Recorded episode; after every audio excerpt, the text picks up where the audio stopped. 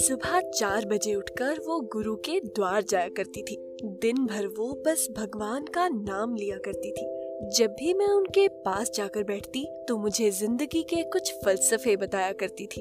तो चलो, आज आपको भी बताऊँ, मेरी 103 बरस की परदादी मुझे क्या सिखाया करती थी। एक बार दादी ने पूछा कि जैसे जैसे तुम बड़ी होती जा रही हो, मैं देख रही हूँ कि तुम अब किसी काम को मन से और लगन से करती ही नहीं, जैसे पहले करती थी, चाहे पढ़ाई हो या कुछ और।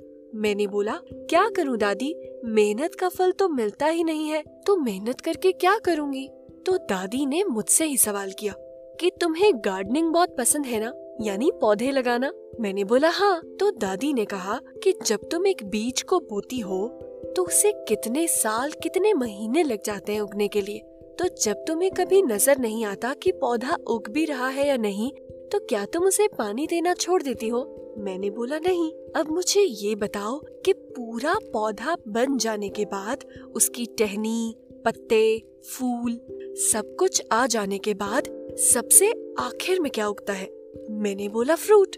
बस उसी में दादी का जवाब छिपा था कि मेहनत तो बेटा करनी ही पड़ेगी, लेकिन ये कभी मत समझो कि वो हवा में चली गई। हाँ सब्र तो तुम्हें रखना ही पड़ेगा, थोड़ा नहीं, बहुत सारा। लेकिन ये भरोसा ज़रूर रखना कि एंड में आपको अपनी मेहनत का फल ज़रूर मिलेगा। बस उसे कच्चा ना तोड़े, पूरा पकने दे, तभी तो मेहनत और सब्र का फल मीठा मिलेगा।